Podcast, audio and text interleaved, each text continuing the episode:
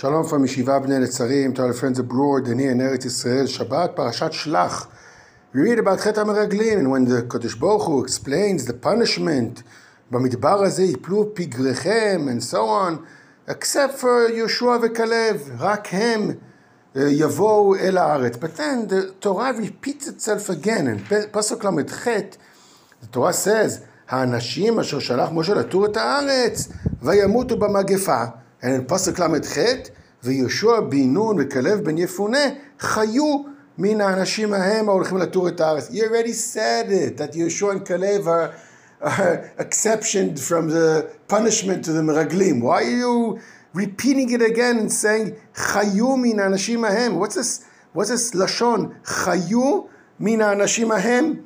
Well, Ohr HaChaim HaKadosh says, something very, very pshat, but you never, you never pay attention because the punishment was double. One to the Meraglim, that all of them die immediately, 10 people, but the rest of the nation, whoever's between the ages of 20 to 60, will die. It doesn't matter if he's a tzaddik or not a tzaddik. The gzerah was totally on everybody, no exceptions.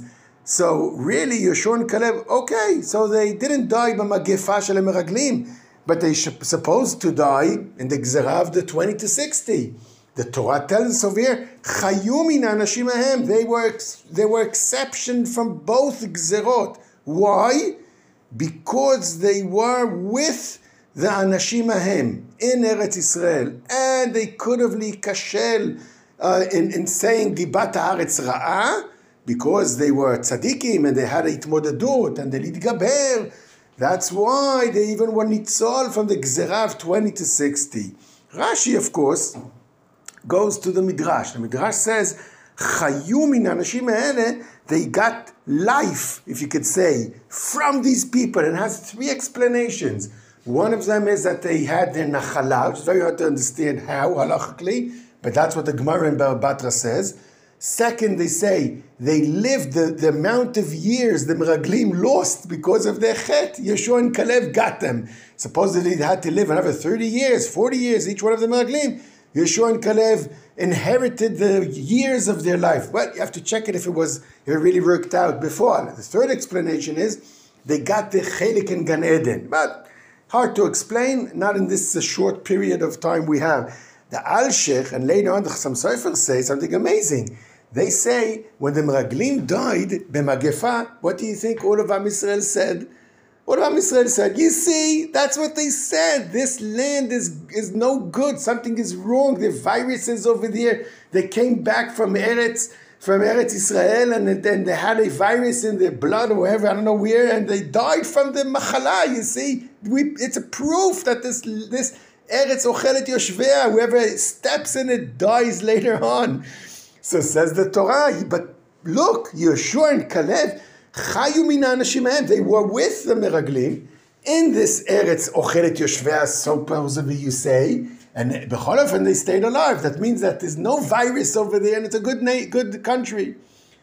The Netziv of Volozhin says something amazing. He says, if you see in the parasha, when the Meraglim say all of the Dibat Haaretz Ra, Yeshua and Caleb don't argue with them.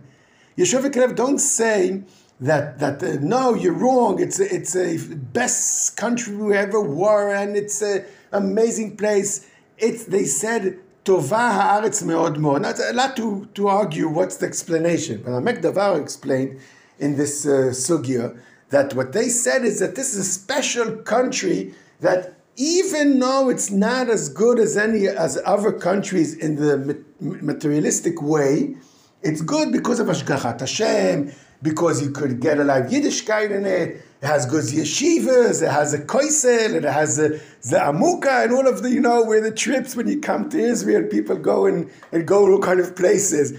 And they were supposed to be punished, says Zamek because you didn't say that this country is a beautiful country and is a good country, kipshuto.